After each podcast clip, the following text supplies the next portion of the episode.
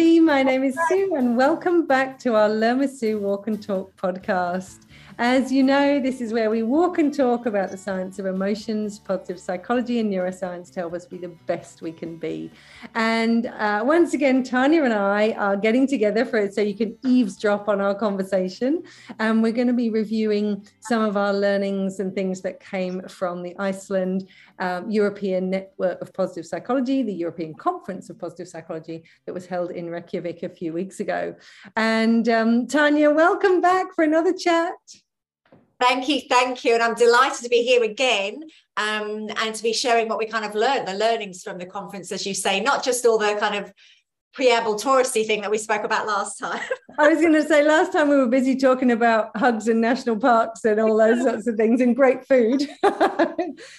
so obviously we didn't just go to Iceland for the great food and the scenery. Um, we went for the European conference and it had been put off since um, uh, 2020 because uh, COVID's kind of got in the way. So it was really nice that it uh, revived itself. And it was a face to face conference. So there was no virtual component, it was all face to face.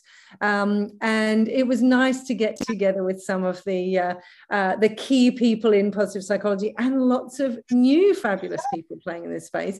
So, from your perspective, let's start with what was your highlight? Oh, goodness me. Of the actual conference. Yes, literally. conference. Um, yeah, you can't talk about the food again. no, the Sky Lagoon comes to mind as well. But then again, that was still part of the conference, to be fair, but we'll, we can touch on that. Um, the highlight. I think for me personally, probably the highlight would have been actually meeting out with some of the key speakers again in person. So I've met Mike Steger before and what have you.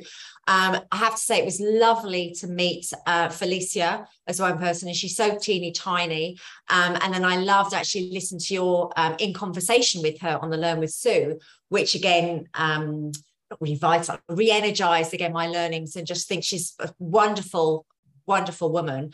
Um, and in fact, that's now just sparked a neuron in my mind about again, I would say the the individuals, the um, experts in this field that have been in this field for many, many, many years, 30 plus years, 40 years, and what have you, given their age, um, and I don't mean this in a rude way, I really mean this in a positive way. And it's something that actually Felicia commented on around positive neuroplasticity. Mm-hmm. I remember commenting to you about actually how amazing it is that our brains can stay so sharp mm-hmm. when we mm. use that was just one kind of thing that I took out from it's like, wow. Again, when we think or when people say again the language we use, or oh, I'm getting older, I can't do this and what have you. But actually, that's just a, I don't know, a put down on ourselves. Um, so that was one of the highlights. I know we're kind of sticking to the conference in Iceland, but as I say, I think it was just really, it was really wonderful to be at the conference in person together. And to your point, um, when I was reflecting on this, I think it was really interesting because I think it was Dora, but somebody had mentioned that actually this conference, there was more new people that attended than ever.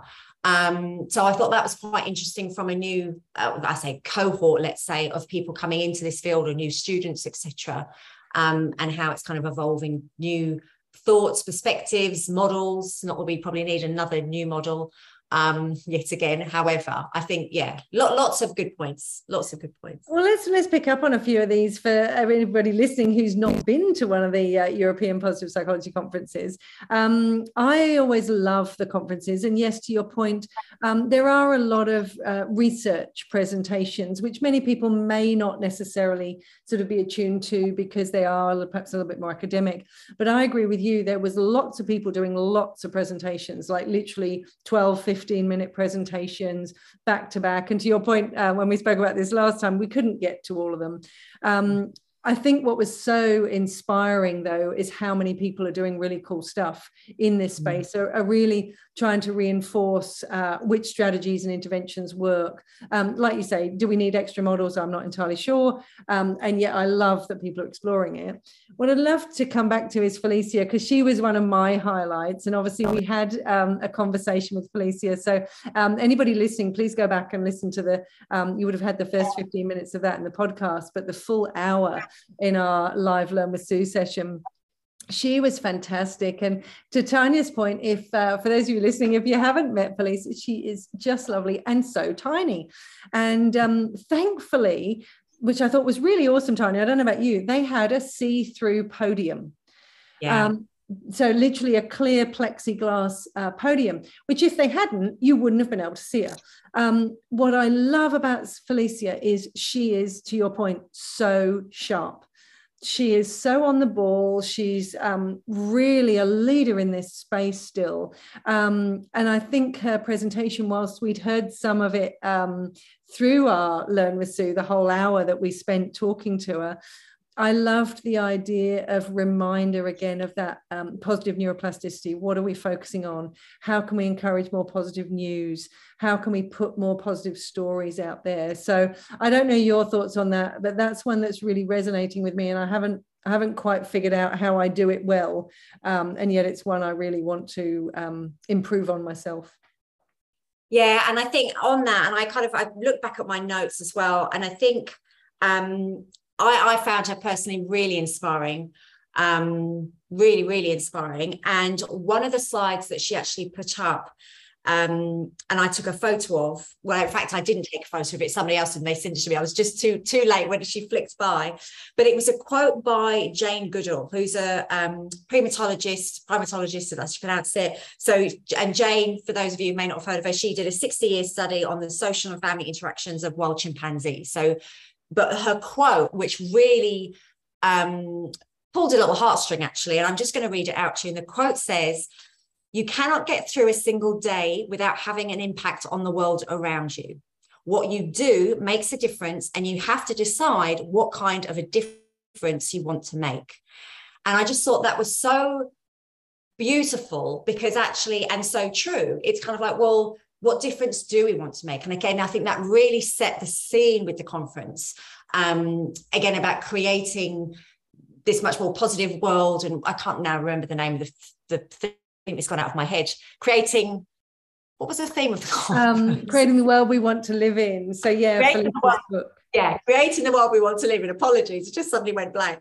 But again, and that's what it really set the scene for that. So I think it was just really important to say that really resonated for me because we can all, and again, it kind of flowed throughout the conference um, with different speakers of we, we all need to be responsible for this, but it isn't just an individual perspective, it's how we're going to do this as a, on our say community um, or community. So I think that was, yeah, really, really beautiful. Yeah, thank you. And it was really interesting what you say there because um, Dora, so Dora uh, Goodman Gudmundsdottir is the or was the president of the ENPP. So ENPP stands for European Network of Positive Psychology, and she did a really lovely um, sort of welcome on the Thursday morning. Uh, talked about the importance of uh, what makes life worth living, talked about well-being economy, governments, and the broader perspective, how it links to um, health, uh, etc. Um, but because I think Felicia was the the basically the the next person really brought it to life and helped, to your point, set the scene of this is more than just um, can I be happier? this is creating the world we want to live in, which was the theme for the whole conference. So I agree. I think it said it really well. And what I think then you just made a really good segue to one of our other favorite speakers. And I'm going to apologize in advance because I may not pronounce the name correctly. It was a name that I hadn't heard from a positive psychology perspective. And um, I understood why once he started speaking. So Andri Snær Magnason. And I know you and I were laughing at him, not laughing at him, laughing with him for his presentation. So, Andre is uh, Icelandic and has written a fabulous book called On Time and Water, which has got nothing to do with um, uh, positive psychology. It's basically linked to uh, the climate, if you like and a way that he wanted to try and bring the science that he says nobody pays attention to of you know oh the seas have raised by two degrees and this has gone up by eight percent and whatever you nobody really pays any attention of how to make it real. Um, and i don't know your thoughts tanya but he was one of my favorite speakers. He made me laugh. He made me giggle but again what you said about um, the impact that we all have as a community he really brought that to, to life for me as well. So I don't know what your thoughts on him was, but I know we were both giggling away when he was speaking. Yeah, no, I agree. He was very funny, and I'd not heard of him before, so it was great to bring a little bit of humour in it, but the seriousness around actually, you know, the the state we're in, as it were. And again, another quote because you know me, I do like my quotes. Um, something that I'd written down that he said is, and he said, "You are part of the change, or you are hit by the change." And I thought, again, that's really interesting. We're either to are we going to move forward with this, or am I just going to stand in the way? You know, we all talk about, you know, change is inevitable and change is the one constant and what have you. But I just think with him saying you are part of it or you're going to be hit by it, I just thought that again was really quite um, profound. Again, it just made me think and think, oh, okay, I'm going to write that down. That's a good. And the thing that I really loved, and I appreciate maybe for you and I, this might be different because uh, we don't have children, um, but uh, many of our listeners do. But the thing that I loved about what he shared, and, and again, for, for everybody listening, he shared this beautiful sort of there was a story element to his presentation. It was all the story. Um, the key thing that I took away is the fact that you influenced 250 years. Um, now, I don't know about you, that really resonated with me. And I've shared it with a few people since because it's not something we think about. I shared it with my family last weekend in Adelaide of the, the impact of um, you know, my nephew Phoenix, he's um, 20, he's sharing stories from his grandparents, my parents, and then in theory, if he has children, and then when he's older, he's sharing stories with his grandchildren, then there's potentially a span of 250 years. And obviously, Andri shared it in a much lovelier story than I've just shared. But that number has stuck in my head of we mm. forget potentially the impact that we have on the world isn't just the number of years we're alive, whether that be five years to 105 years, depending on how lucky we are and how healthy we are, etc. Um, it reminds us, to your point, is the impact that we have without even seeing it on the ripple effect, the future generations, the friends that we have, etc. So that one really hit me of the 250 year impact. Yeah, I agree. And again, I think it was lovely how he kind of created this story. And I was then thinking, as I was reflecting, it is a shame that they didn't record some of these keynotes um, to kind of go back on because there was a lot of information. But I think the time element on that, and there was a slide actually that I took a photo of that again, he said, When is someone still alive that you will love? And again, it was just more the emphasis on it isn't just about now, but again, around legacy. Um, even what, you know, what are we doing? What what changes are do we want for our children, grandchildren, the next, you know, evolution, what have you, um, is just really impactful. And again, it links beautifully into so many other of like the keynote speakers or presentations that we've seen around much more um, engagement with others, kindness to others, um, even more of an emphasis on that. And again, you know, there's been lots of talk around this and podcasts and what have you, but again, because of the impact of COVID, in a positive way mm. around kindness community. So again, this then really came through again with the research. As you say, some of them were quite pretty heavy to me um, because I'm not into my research papers. This is why I love working with you because you can make them practical. Um, but it is that that common theme of actually this is with maybe I was going to say the pandemic happening was a not a good thing, but it made us stop and think. Mm. Um, but also about how we want to live our lives, but to help and support others as well. Um, yeah. And again, linking into climate change, which we're all, you know, feeling the impacts of, I think, globally. Yeah, and I think what you just said really mm, hit something with me that we talked about in our last sort of eavesdrop conversation was um, uh, Andri talked about the um, this 250 years and is someone still alive that you love and uh, are they still alive if you love them even they're not physically alive etc um, we talked about last time you and I sat in the church and we lit a candle. And those people that we love are still alive to us, even though they've passed. Um. I think about my nan all the time of why I am doing what I'm doing and how she's influenced me. You would, I'm sure, do the same with your parents. So it's interesting that sort of legacy. And I think with Andri, I'm just going to wrap this up because I took a photo as well of a quote, and it wasn't a quote by him; it was a quote by somebody called Baba Dioum, which I'm not sure where that fits in. Um, but the quote was, "In the end, we will conserve only what we love. We will love only what we understand, and we will understand only what we're taught." And I think that was his lovely sort of coming together of that story of what do you learn from your grandparents, what do you share, what are we putting out there in the world. Um, and I think from a climate change perspective, to your point, yes, we think it's important, but we need to share those stories. We need to put those stories out there of the positivity of what's been happening. So, yeah, I, I really loved him. So he was definitely one of my highlights. Yeah, absolutely. Brilliant. Love it so you also mentioned that some of the um, some of the presentations were quite academic, um, and I think it's really useful for us to uh, sort of pick up on that because um, certainly for people listening to this in Australia, we have uh, every year we have the um, Happiness Its Causes conference, which is not academic, which is various people talking about various well-being elements, uh, very story orientated um, etc. There are some academics, but not as many, whereas this one was uh, sort of obviously filled with academia. Um, I have to admit, there were a couple of presentations that I really struggled with uh, because of the detail and the the frameworks and things like that. And I have to admit, some of them I've actually emailed them for their presentation saying, I need to look through this because I couldn't understand it. So I know both you and I wandered off at times. But one I'm going to pick up on is um, and some people may not be familiar with this name, uh, Meike Bartels. So Meike Bartels talked about uh, her work, which is all about genetics. Now, there was a lot of technical stuff in there. What were your thoughts about her? Um, I thought she was a great presenter, but I must admit, this is where I thought, okay, I'm going to have to speak to Sue about this one because again, it was quite, it was very, and I thought, well, you'll just, you'll love this one in particular because um, of the gut and everything, the microbiome. Um, so yeah, I'll let you lead on this one, Sue. Although one thing I will mention, uh, because I think this did come up in her, in her presentation, because I've got a photo and you'll tell me if I'm wrong.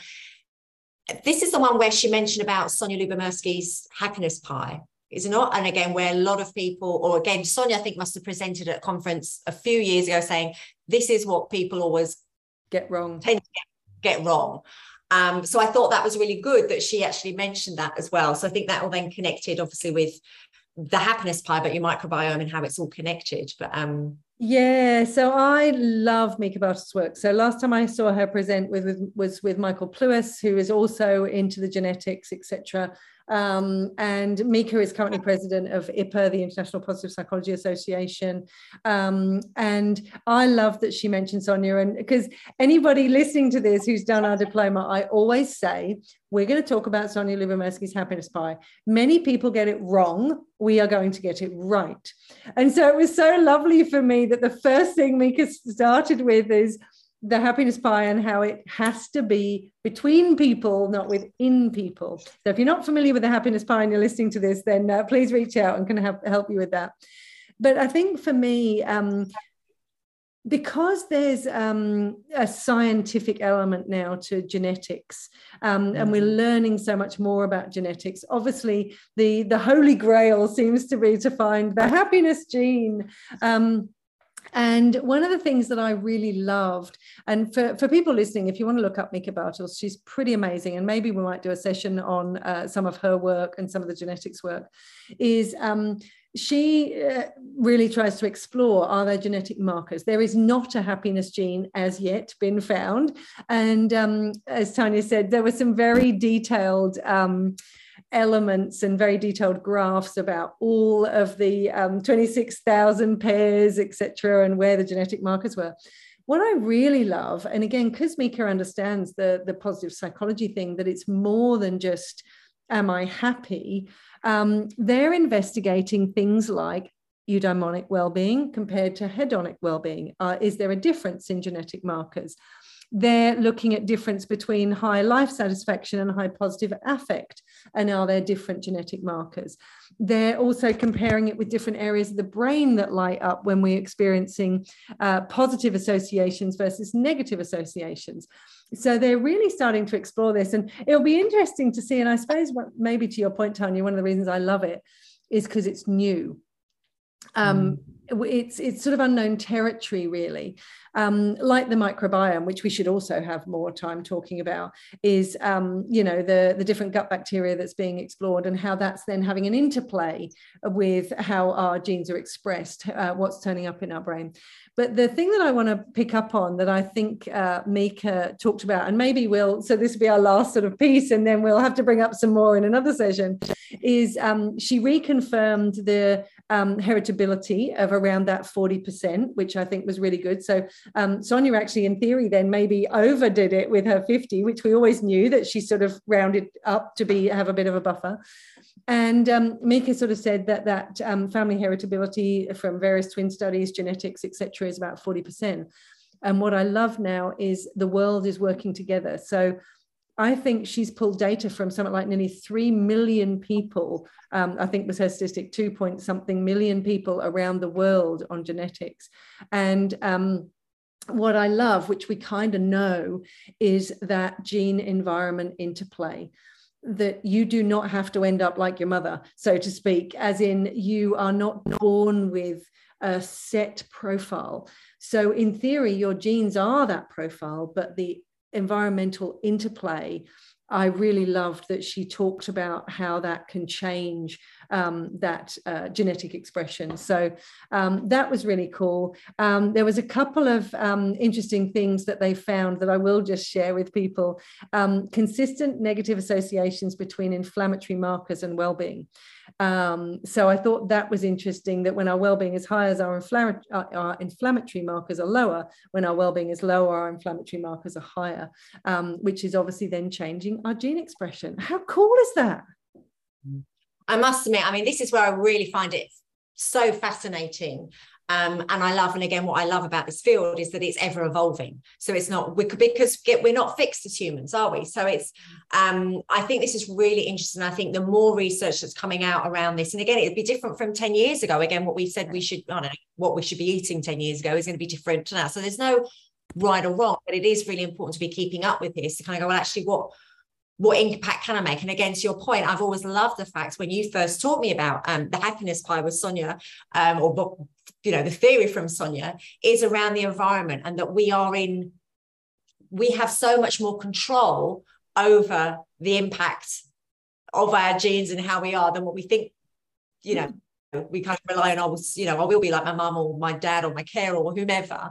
Um, yeah. So it's really, really fascinating. Really, yeah. Fascinating. And obviously, you know, there is a strong genetic uh, Im- impact, yeah. of course, but it's nice to know that our choices do sort of make a difference. So um, Meike is somebody that I'll be keeping an eye on because um, I think the work that she's doing and the collaborations, more importantly, that she's doing from a global perspective, I think are pretty cool.